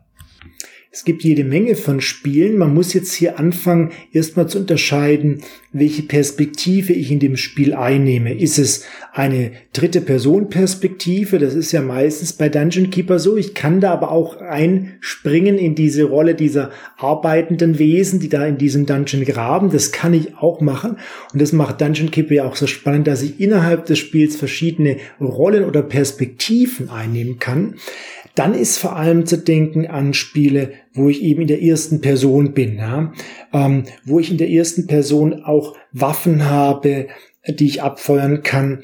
Diese Perspektive ist sicherlich die, die am realistischsten ist. Also aus einer ethischen Perspektive würde ich sagen, sind diese Perspektiven immer am interessantesten, vielleicht aber auch am problematischsten, wo ich eben aus einer Ich-Perspektive das ganze Spiel angehe, weil sie am ehesten mit mir selbst in eine Verbindung zu bringen ist und nicht mehr so viele Zwischenmedien dazwischen stehen. Also wo ich nicht dem Avatar über die Schulter schaue, sondern ich schaue ihm aus den Augen raus. Ich bin er. Es findet eine gewisse Deckung statt mit diesem Avatar. Ähm, das heißt mit dem Quake Marine oder mit dem Doom Guy oder mit wem auch immer oder in Wolfenstein. Ähm, es findet wirklich eine, eine wirklich nahtlose Identifizierung praktisch statt. Und diese Spiele scheinen mir, wie ich es schon sagte, aus moralischer Sicht besonders relevant zu sein. Hier hängt es nämlich jetzt davon ab, was ich konkret tue in dem Spiel, auch wenn es eine Simulation ist. Ich habe häufig Waffen, ich habe Gegner vor mir, will ich Zivilisten töten in diesen Spielen? Es gibt in diesen Spielen Zivilisten oder will ich nur ähm, Monster töten? Auch hier wird mir immer eine gewisse Wahl gelassen. Und weil es eben so realitätsgetreu aus der Ich-Perspektive ist, sind doch diese Spiele, wie mir scheint, am problematischsten. Damit will ich aber nicht sagen, dass alle Ego-Shooter durch die Bank moralisch verwerflich sind. Keineswegs. Wir können nämlich auch aus dieser Perspektive uns immer noch reflektieren. Das ist auch da möglich, auch wenn es nicht mehr so leicht möglich ist wie in Spielen, wo ich eine dritte Person Perspektive habe oder sogar eine ganz andere Perspektive. Jetzt hast du erstmal äh, sehr viel über die Perspektive, also wirklich die visuelle Perspektive, kann man sagen, äh, der Figur oder mit der Figur gesprochen. Und jetzt gibt's ja aber auch noch ganz viele andere Spielelemente, die da irgendwie Einfluss nehmen können. Und wir hatten es am Anfang schon äh, das will ich einfach nochmal auf auch hier aufbringen, äh, einfache solche Moralsysteme beispielsweise, wo man dann Punkte für die böse Handlung und Punkte für die gute Handlung bekommt, irgendwie, also so schwarze Punkte und weiße Punkte zum Beispiel sammeln kann und daraus leitet das Spiel dann irgendwie eine Bewertung ab. Was hältst du denn von solchen äh, Spielsystemen? Das finde ich wiederum sehr spannend, weil hier ähm, diese moralischen Kategorien von Gut und Böse, jetzt symbolisiert durch Schwarz und Weiß, kann man sich auch in anderen Hinsichten vorstellen, weil es diese Kategorien reflektiert. Hier verhalte ich mich aktiv zu diesen Werten. Hier werde ich nicht nur letztendlich ein bloßes Objekt der Moral, sondern auch ein Subjekt der Moral. Also diese spielerische Distanz zu diesen Werten finde ich aus philosophisch, auch aus moralischer Sicht sehr, sehr spannend. Und hier kann ich wirklich noch was ausprobieren. Hier kann ich Werte in ein Verhältnis zu anderen Werten bringen. Hier kann ich auch mal schauen, wohin führt das, wenn ich jetzt diesen Weg einschlage? Wohin führt das, wenn ich den anderen Weg einschlage? Hier habe ich immer noch eine gewisse reflexive Distanz zu diesen Werten. Deswegen finde ich solche Spiele aus moralischer Sicht besonders spannend. Auch wieder im Sinne eines Bildungsgangs. Also wir kennen alle diesen Bildungsroman, wo beschrieben wird, wie eine Person häufig von klein auf sich entwickelt im Laufe von Jahrzehnten zu einer bestimmten Person wird, ein gewisser Charakter wird gebildet. Das kann ich im Computerspiel auch tun und zwar so, dass mir die Geschichte nicht nur vorgesetzt wird, gewisse Regeln habe ich vorgegeben, aber dass ich selbst zum Protagonisten werde und selbst mein Leben im virtuellen Raum mal unter bestimmten Bedingungen lebe. Auch vielleicht auf hypothetische Weise, die jetzt natürlich nicht gleich sich in der Wirklichkeit niederschlagen wird. Also das finde ich moralisch sehr spannend, auch wenn ich jetzt in diesem Spiel mal hypothetisch oder nur aus Interesse mal die Rolle der bösen Macht einnehme, das bleibt doch immer noch in einem reflexiven Verhältnis zu diesen Werten. Mhm. Okay, ich muss jetzt gerade noch mal so eine Gegenposition einnehmen. Also ich zumindest aus spielerischer Perspektive wirken diese Systeme immer so plump auf mich. Also so, so ganz extrem vereinfachend, so ah, ein Huhn töten gibt einen Minuspunkt, ein, ein Menschen töten gibt zehn Minuspunkte. Äh, vielleicht ist das ja auch dann in dem Sinne, wie du sagst, gut. Bei mir hat das jetzt eine interessante Reflexion angestoßen, aber ist es auch dann irgendwie ein interessantes, tragfähiges Spielsystem? Und ich denke mir, das reduziert doch meine Verhaltensweisen so stark darauf, auf so einfache Parameter, oft eben so eine Entscheidung im Dialogbaum, ne? wie das eingangs genannte Beispiel, erzünde ich da diese Atombombe oder nicht? Das ist ja quasi nur ein Knopf, ja oder nein, und dann hat das irgendeine größere Konsequenz. Einige Konsequenzen kann ich absehen, andere vielleicht nicht. Das ist dann äh, spielerisch interessant äh, unter Umständen, aber eigentlich ist diese Handlung selber ist so reduziert auf, auf äh, einen Schalter umzulegen. Oft ist es so eine dichotome Entscheidung. Gut, böse, Knopf eins, Knopf zwei Und dabei kamen wir ja, du hast ja von Möglichkeitsräumen gesprochen. Wir haben ja eigentlich ganz große Möglichkeitsräume unter Umständen, wenn wir an Sandboxes denken, wie Minecraft oder sehr umfangreiche Rollenspiele, wo wir ganz, ganz viele Handlungsmöglichkeiten haben Dinge zu tun oder nicht zu tun. Äh, vielleicht kann ich in Minen gehen und Rohstoffe absammeln oder äh, Pflanzen Sehen und Ernten zum Beispiel. Also ich habe ein großes Handlungsrepertoire und das wird gar nicht unbedingt ausgewertet vielleicht vom Spiel, sondern das äh, interessiert sich dann nur dafür, ob ich dann irgendwo den Knopf gedrückt habe. Und das ist, verärgert mich irgendwie so ein bisschen, habe ich das Gefühl, weil ich denke, da geht so viel dann verloren und das Spiel gibt da gar keine Rückmeldung über all die anderen Sachen, die ich da getan habe. Da stimme ich dir vollkommen zu. Sicherlich gibt's auch Spiele, die begrenzt sind und limitiert sind, aber das heißt in meinen Augen nicht, dass ich selbst mit diesen Begrenzungen wiederum spielen kann. Das heißt, eine Möglichkeit jetzt darauf zu reagieren, du hast, wie ich finde, zu Recht da deine Bedenken ausgedrückt angesichts dieser Beschränkung des Möglichkeitsraums wäre zum Beispiel dieses Spiel oder seine Logik oder seine Beschränkung intern oder immanent zu umgehen, indem man zum Beispiel Schwächen des Spiels findet oder Glitches oder sowas, die dann plötzlich mich in eine neue Position zu diesen Regeln setzen, die mir viel mehr Freiheit ermöglicht. Also hättest du da, würdest du nicht sagen, dass du in so einer Situation gerne versuchen würdest, dieses Spiel auszutricksen, um dir wieder mehr Möglichkeitsraum zu holen, gewissermaßen? Ja, darüber haben wir tatsächlich hier im Podcast auch schon mal gesprochen, über genauso ein Verhalten, die äh, das wird manchmal als out of bounds bezeichnet, wenn man sich in, in Spielbereiche begibt, wo man eigentlich nicht hin soll, wo man per Spielregeln nichts zu suchen hat. Und dass es aber gerade eben dann wieder zu einem Spiel geworden ist für viele, das zu erreichen, wenn man sich Speedruns anschaut, das wird jetzt zum Beispiel Elden Ring ereilen, äh, weil das die Dark Souls-Spiele auch immer sehr beliebt waren. Und da werden ja auch sehr, sehr gerne Glitches ausgenutzt, um dann eben zu sagen, ich erarbeite mir irgendwie neue wieder Möglichkeitsräume, wie du sagst, zurück und ich lasse mich nicht beschränken hier von dem äh, Spiel äh, an dieser Stelle, sondern ich widersetze mich ein Stück weit den, den Regeln. Genau, das denke ich, das zeichnet auch das Computerspiel aus gegenüber dem Schachspiel zum Beispiel. Im Schachspiel bin ich wirklich angewiesen auf dieses Brett, auf dieses Feld, was rein physikalisch, physisch mich beschränkt, was natürlich nicht heißt, dass dieses Spiel unglaublich viele Möglichkeiten und Variationen zulässt.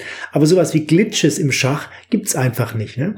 Und das deutet darauf hin, dass wir es bei Computerspielen mit einem ganz interessanten Phänomen zu tun haben ich stimme dir jetzt aber zu auf deine Frage, dass sicherlich so eine Schwarz-Weiß-Dichotomie auch moralisch nicht befriedigend ist, weil die Welt, die Realität, in der wir leben, in der wir nicht nur Computer spielen, die ist nicht nur schwarz oder weiß, sondern die ist grau, die kennt Schattierungen, ja. Das heißt, da kann sich doch zu Recht in uns etwas regen, dass wir sagen, also so einfach ist die Spielwelt nicht und die wirkliche Welt schon gar nicht. Ich möchte gerne in der Spielwelt mehr Schattierungen haben. Da stimme ich dir zu. Aber ich glaube, die neuesten Entwicklungen der Computerspiele geht dahin, dass die Individualisierung immer mehr an Bedeutung gewinnt, dass man versucht, diese Schattierungen möglichst gut ich sage jetzt nicht nur zu simulieren, sondern vielleicht sogar zu virtualisieren. Also Wege findet, das anschaulich zu machen auf eine Weise, die jetzt nicht eine eins zu eins Entsprechung hat zu unserer alltäglichen Lebenswelt und der, verschieden von der Computerspielwelt. Also hier gibt es ganz viele Möglichkeiten und das macht das Computerspiel eben auch zu einem hochinteressanten ästhetischen Phänomen. Wie kann ich bestimmte Bedeutungen symbolisieren? Wie kann ich sie in der Interaktion auch virtualisieren, sodass sie eine Bedeutung für mich erlangen, die nicht eins zu eins der Bedeutung entspricht, wie wir sie in der wirklichen Welt in Anführungsstrichen jetzt mal finden. Ich finde, da sind wir jetzt auch noch mal an einem sehr interessanten Punkt angekommen, weil wir haben es schon ein paar Mal gestreift, aber ich würde behaupten, dass wir jetzt ziemlich dicht dran sind, nämlich genau an diese Frage, wie gehen Games denn damit um, wenn wir uns böse verhalten? Also da möchte ich auch noch mal das Stichwort der prozeduralen Rhetorik mit einwerfen. Das ist ein Konzept vom Spieleforscher Ian Bogost, und es sagt im weitesten Sinne eben aus, dass Spiele uns durch ihre Handlungen be beziehungsweise durch ihre Regeln schon ein ja, eine bestimmte Message vermitteln können. Also, wenn ich zum Beispiel in einem Spiel Ressourcen abbauen kann, dann kann es sein, dass die Ressourcen im Spiel endlos abzubauen sind. Dann sagt mir das Spiel quasi, okay, du hast hier ewig zur Verfügung, während ein Spiel aber eben auch sagen kann, hey, pass auf, diese Ressourcen sind begrenzt. Und wenn du da dein Salzbergwerk in den Berg reinhaust und das Salz ist irgendwann aufgebraucht, dann hast du halt keins mehr. Dann musst du es irgendwo anders herkriegen oder muss irgendeine andere Möglichkeit bedenken, aber es ist nicht endlos.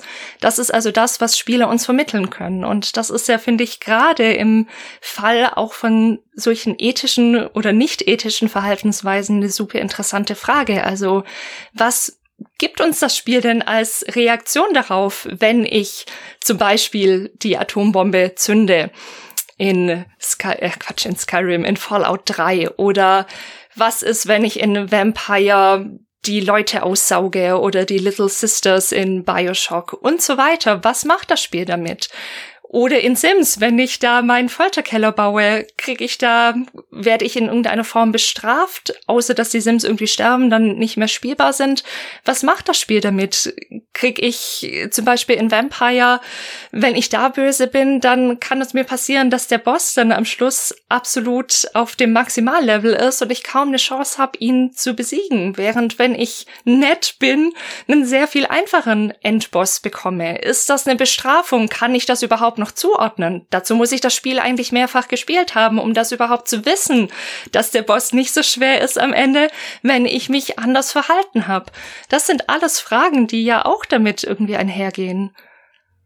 Das ist ein guter Punkt. Das Spieldesign, ob das Spieldesign oder das Szenario von vornherein schon so eine Art von Message hat, die mich vielleicht auch moralisch beeinflussen möchte. Ähm, so kann man sehen.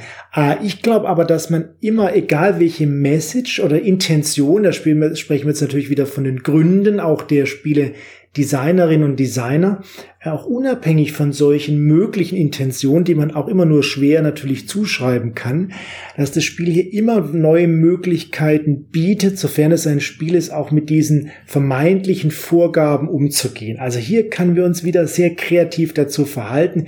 Hier können wir uns aus einer Herausforderung äh, wieder ein neues Spiel machen, so ein Metaspiel. Ne? Und, und wir, hier können wir über das Gut und Böse diese Unterscheidung immer wieder weiter reflektieren, sie in ganz neuen Kontexten thematisch werden lassen.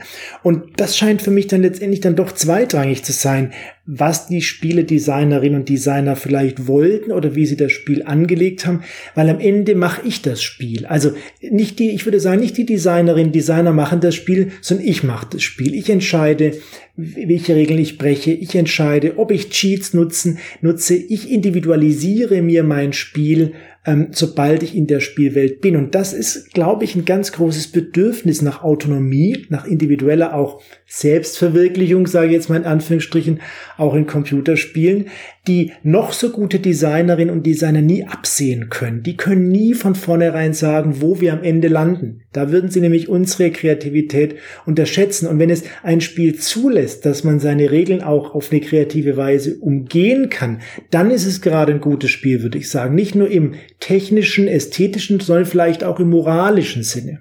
Absolut, mhm. bin ich bei dir. Ja, da muss ich einmal direkt dazu einhaken, weil mich das sehr freut, was du gerade gesagt hast, nämlich die Rolle des, der, der SpielerInnen, die du jetzt hervorgehoben hast. Du sagst nicht, die machen das Spiel, sondern ich. Äh, ich mache das Spiel ähm, hier, wenn, wenn ich äh, mich entscheide, daran irgendwie teilzunehmen und das zu gestalten. Jetzt muss ich ganz ausnahmsweise mal, das kommt, glaube ich, eigentlich nie vor, aber mal Eigenwerbung machen für einen äh, Beitrag, den ich geschrieben habe vor einigen Jahren, als ich am Grimme-Institut noch in der Medienbildung gearbeitet habe. Äh, das Grimme-Institut beschäftigt sich ganz besonders mit dem Thema Medienqualität. Und wir haben damals einen äh, Beitrag geschrieben, äh, der heißt zum Qualitätsbegriff bei digitalen Spielen. Und den möchte ich an dieser Stelle einmal äh, empfehlen und verlinken, denn ich habe genau dieses Plädoyer auch gemacht, dass es ganz entscheidend ist, auch für die Bewertung, auch für diesen Qualitätsdiskurs um digitale Spiele, zu berücksichtigen, was die SpielerInnen machen mit diesen Spielen. Also gerade solche Phänomene wie Out of Bounds, über die wir gesprochen haben, mit dem Breaking the Game sozusagen, Metagames sagst du, all diese Aspekte und dass das eigentlich auch ein, dass das interessante Qualitätsmerkmale sind, Spiele, in denen sowas passiert, die vielleicht auch Rahmenbedingungen schaffen, in denen sowas befördert wird und passieren kann, wo solche Auseinandersetzungen, Reflexionsprozesse und Handlungsprozesse angestoßen werden. Also all diese Aspekte von Performation, also ich nehme teil am Spiel, ich gestalte das Spiel, ich bin nicht nur Rezipient und ich habe auch eine Teilhabe hier, ich kann da selber aktiv gestalten. Das finde ich irgendwie ganz, ganz wichtig und ähm, da sind wir bei vielleicht bei den Dingen gerade wieder angekommen, die Games auch noch mal auszeichnen können vor anderen Medien. Man könnte in diesem Sinne sagen, Spiel ist das, was ich daraus mache. Und das könnte man jetzt auch wieder auf unsere Frage zurückbringen. Moralisch gut, moralisch böse oder moralisch schlecht. Es hängt immer davon ab, was ich aus dem Spiel mache. Es kann noch so moralisch problematisch angelegt sein. Ich kann mich immer dazu als Spielerin, als Spieler verhalten. Das heißt, selbst in einem potenziell unmoralischen Szenario kann ich immer noch aus Freiheit, aus kreativer Spielerinnen und Spielerfreiheit mich dagegen oder dazu verhalten. Das heißt, ich würde ganz stark appellieren an die Autonomie der Spielerin und des Spielers im Spiel und die Rahmenbedingungen nicht zu ernst zu nehmen. Ein Spiel ist immer verhandelbar, sonst wäre es kein Spiel, sonst wäre es ein Korsett oder ein Gefängnis. Und selbst im Gefängnis kann ich noch spielen. Also das führt eben wieder zurück auf die Freiheit des Menschen. Und Friedrich Schiller sagte ja, diesen Spruch kennt ja viele, kennen ja viele von uns. Der Mensch ist nur da ganz Mensch, wo er spielt, so dem Sinne nach. Ne? Das heißt, es ist irgendwas typisch Menschliches, sich nie abzufinden mit Regeln oder mit vorgegebenen Ordnungen, sondern der Mensch tendiert immer dazu, die zu hinterfragen, mit ihnen auf eine Weise umzugehen, die jetzt auch nicht immer gleich auf die Wirklichkeit ausgerichtet ist, sondern erstmal auch im hypothetischen, im Möglichkeitsraum zu bleiben. Und das kann, wie ich nochmal plädieren möchte, im Sinne eines Bildungsraums verstanden werden, ähm, indem wir uns auch moralisch natürlich verbessern können. Das ist ein schöner Punkt, den du da aufmachst. Ich möchte noch einen kleinen Aspekt anfügen, der mir jetzt gerade so gekommen ist, wo wir über diese Dinge sprechen. Hm, auch der ist wieder mit einem Fachbegriff verbunden. Ich kenne ihn aus der Transaktionsanalyse. Ich weiß nicht, ob er auch in anderen mh, Kontexten verwendet wird und wenn ja, ob er genau so verwendet wird, nämlich der sogenannte Bezugsrahmen. Also auch jetzt auf Spiele bezogen, auch wenn mir ein Spiel zum Beispiel wie jetzt in Vampire sagt, hey, pass auf, beziehungsweise ich sagt es mir ja nicht, ich krieg's dann irgendwann mit. Wenn du jetzt hier böse handelst, dann kriegst du am Ende einen ganz schweren Boss und das ist jetzt eine Bestrafung dann kann ich aber immer noch meinen Bezugsrahmen ändern und sagen, na ja, vielleicht ist es für mich ja gar keine Bestrafung, sondern ich habe Bock auf einen schweren Gegner. Ich will nicht so einen langweiligen Boss da haben, den ich super schnell besiegt habe. Ich möchte eine Herausforderung. Dann wird nämlich plötzlich aus der Intention, die vielleicht auch die Entwickler und Entwicklerinnen hatten, nämlich was ganz anderes, weil ich auch da wieder nochmal auf einer anderen Ebene eben auch wieder was mit dem Spiel mache. Und ich finde das eine super interessante also all das, wo wir da gerade sprechen, finde ich super interessant, eben auch weil wir ja wissen, dass uns auch einige Entwickler und Entwicklerinnen zuhören. Also, dass auch das ein super wichtiger Punkt ist im Spieleentwickeln, immer zu bedenken, hey, da ist eine Person und die Person möchte gestalten, die Person möchte vielleicht auch das Spiel an manchen Stellen breaken können, möchte damit sich in Bezug setzen können auf ganz verschiedene Arten und vielleicht auch ganz anders, als ich das intendiere und plane. Das wäre sozusagen ein Plädoyer, nicht nur im Spiel zu spielen, sondern auch mit dem Spiel zu spielen, ne? so ein Metaspiel mhm. anzustrengen. Und das macht die Sache wirklich hochgradig faszinierend, nicht nur eben aus ästhetischer Gesichtspunkt Sicht, sondern aus ganz verschiedenen Perspektiven. Als letztes für heute möchte ich nochmal den Begriff des Bösen aufgreifen. Wir haben uns jetzt schon wieder ganz toll geweitet. Hier sind wir ganz nah an den, an den grundsätzlichen Fragen dran. Was ist ein Spiel? Äh, was zeichnet es aus? Aber ich würde uns sozusagen noch einmal auf sozusagen diese, diese Banalität ähm, das ist auch ein Buchtitel, nicht wahr? Äh, des Bösen zurückführen. Denn auch du hast ein Buch darüber geschrieben, das äh, wollte ich jetzt nicht unerwähnt lassen, heute Theorien des Bösen. Und du hast aber heute auch gesagt, gut und böse, das ist ja eine komische Vereinfachung, das bildet ja gar nicht echte Graustufen ab, die in unserer Welt existieren. Und dann, Jörg, ist dir eingefallen, aber ein Buch zu schreiben, was der Theorien des Bösen ist. Äh, wie passt das zusammen? Was können wir denn am Bösen und an diesem Begriff des Bösen lernen noch? Ja, du hast völlig recht. Der Begriff des Bösen ist hochproblematisch. Nicht ohne Grund schreibe ich gleich im ersten Satz, warum sollte man überhaupt ein Buch über das Böse schreiben? Das Böse ist doch das Unding, das Unwort, der Unbegriff, den man mit spitzen Fingern am besten anfasst, wenn es ihn denn überhaupt gibt. Na, viele bestreiten ja auch, dass es das Böse überhaupt gibt. Also der Begriff des Bösen ist ein sehr provokativer, normativer Begriff. Da müssen wir immer aufpassen, wie wir damit umgehen. Dennoch habe ich gedacht, das ist ein faszinierender Begriff. Damit muss man sich auch mal aus philosophischer oder noch mehr interdisziplinärer Perspektive befassen. Ich habe in diesem Buch auch nicht nur eine philosophische Perspektive drauf geworfen, sondern eine ästhetische Perspektive, eine psychologische, eine politische, eine Literatur- und musikwissenschaftliche Perspektive. Das zeigt einfach, das Phänomen des Bösen zieht sich durch unsere gesamte Lebensrealität, durch unsere gesamte Kulturgeschichte hindurch. Und was ist jetzt das Böse? Das hängt natürlich immer auch von der Perspektive ab, die man drauf wirft. Ich habe versucht zu argumentieren, das Böse ist jetzt nicht eine dunkle Macht, wie sie häufig in Computerspielen so vorkommt, sondern das Böse hängt immer ganz eng mit uns zusammen, weswegen ich gar nicht so gern von dem Bösen spreche, sondern lieber nur von böse im Sinne einer Eigenschaft, einer Qualifikation. Äh, und was ist es für eine Eigenschaft? Es ist eine Eigenschaft, die auf unsere Freiheit zurückzuführen ist, und zwar auf unsere individuelle Freiheit. Also wir haben es in der Hand, wie wir am Ende sind, ob unsere Handlung gut oder böse sind. Das ist nichts, was unserem Schicksal unterliegt, sondern das ist was, was wir immer wieder aufs Neue in unserer eigenen Hand haben. Das heißt, in diesem Buch habe ich eigentlich nichts anderes versucht zu machen, als zu plädieren für einen starken Freiheitsbegriff Autonomie, individuelle Freiheit, womit das Böse am Ende, wenn man jetzt von dem Bösen sprechen möchte, zusammenhängt.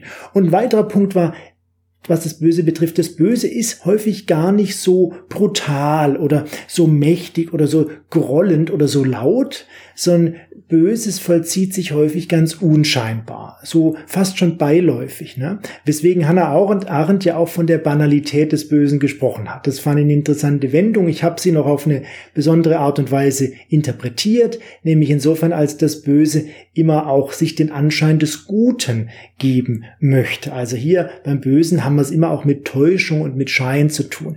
Nichtsdestotrotz oder gerade deswegen ist das Böse auch aus rationaler Sicht ein hochinteressantes Phänomen. Das Böse ist nicht nur ein Defekt, ein Defizit, nicht nur eine Negation des Guten, sondern im Bösen steckt immer eine Energie, die wir, wenn wir uns anstrengen, eben auch zum Guten hin verwenden können. Und das war das Plädoyer auch am Ende des Buches. Nutzen wir die Kraft, die im Bösen steckt, um sie zum Guten zu wenden. Vielleicht nicht unmittelbar, aber so doch vermittelt Schritt für Schritt im Kleinen. Mhm. Das ist so der Ausblick. Also das Böse ist auf jeden Fall hochgradig faszinierend und das, denke ich, sieht man auch, wenn man auf die Thematisierung des Bösen im Computerspiel reflektiert. Genau, das wäre, glaube ich, meine letzte Frage für heute. Du hast schon gesagt, Spiele sind, können sozusagen da auch Bildungsvehikel sein. Wir können uns daran bilden. Und wir haben gehört, viele probieren das böse Spielen mal aus. Kann, kann das klappen, sich am ähm, böse Spielen äh, sozusagen noch zu bilden und etwas daraus mitzunehmen im digitalen Spiel? Ich denke durchaus, dass es viel bringen kann, weil das Computerspiel ja am Ende auch immer ein Spiel mit uns selbst ist. Na, das möchte ich auch noch so ein bisschen in die Debatte einbringen. Wir haben es hier eigentlich nicht mit einem Objekt zu tun, mit so einem Gegenstand, sondern wir haben eigentlich immer ein Selbstverhältnis, das wir herstellen im Computerspiel. Das heißt, wir erfahren nicht nur irgendeine Computerspielwelt, die uns vorgegeben ist, wieder heteronom, sondern wir erfahren uns selbst eigentlich auf vielleicht auch eine ganz neue Weise im Spiel. Das heißt, wir können uns selbst reflektieren.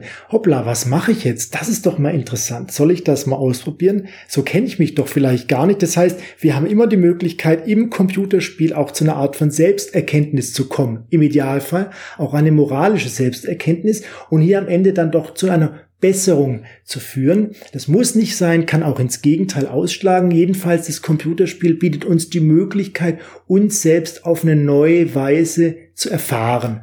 Äh, und das scheint mir eben auch das Computerspiel aus einer moralischen Perspektive sehr interessant zu machen. Du sprichst mir aus der Seele, aber sicher nicht nur mir, sondern allen, die an diesem Podcast beteiligt sind. Ja, in diesem Sinne, vielen Dank an dich, Jörg Noller, für all deine interessanten Inputs heute und die anregenden äh, Gesprächspunkte. Und da bleibt mir eigentlich nur zu sagen, ich hoffe, dasselbe, was digitale Spiele erreichen können in ihren besten Momenten, gilt auch heute für diesen Podcast und ihr seid sozusagen mit euch selbst dabei in Interaktion getreten und habt etwas in euch oder in der Welt erkannt und etwas Neues gelernt oder vielleicht einen Bildungsprozess angestoßen. Äh, das würde uns auf jeden Fall sehr, sehr freuen. Auf der anderen Seite, wenn es euch einfach gefallen hat und ihr gar nicht in euch forschen wollt, was da eigentlich vor sich geht, dann könnt ihr auch eure Aufmerksamkeit gerne ins Außen richten. Zum Beispiel auf Spotify oder auf iTunes. Dort könnt ihr uns folgen Dort könnt ihr uns auch positive Bewertungen hinterlassen. Das wünschen wir uns sehr. Das hilft uns dort nämlich sichtbar zu bleiben. Und ihr könnt uns auch über Steady finanziell unterstützen, was dazu beiträgt, dass wir weiterhin solche tollen Folgen wie diese machen können, dass wir uns Zeit dafür nehmen können, solche tollen Gäste einzuladen. Und mit diesen Worten auch ein letztes Wort an dich, Jörg. Vielen, vielen Dank, dass du da warst und an alle da draußen bis zum nächsten Mal. Ja, vielen Dank auch für die Einladung von meiner Seite. Ich habe sehr viel gelernt und ich möchte auch diesen, diesen Podcast weit unterstützen. Wirklich ein sehr, sehr hörenswertes Format. Vielen Dank, das freut uns sehr. Danke, Jörg. Tschüss. Tschüss. Tschüss.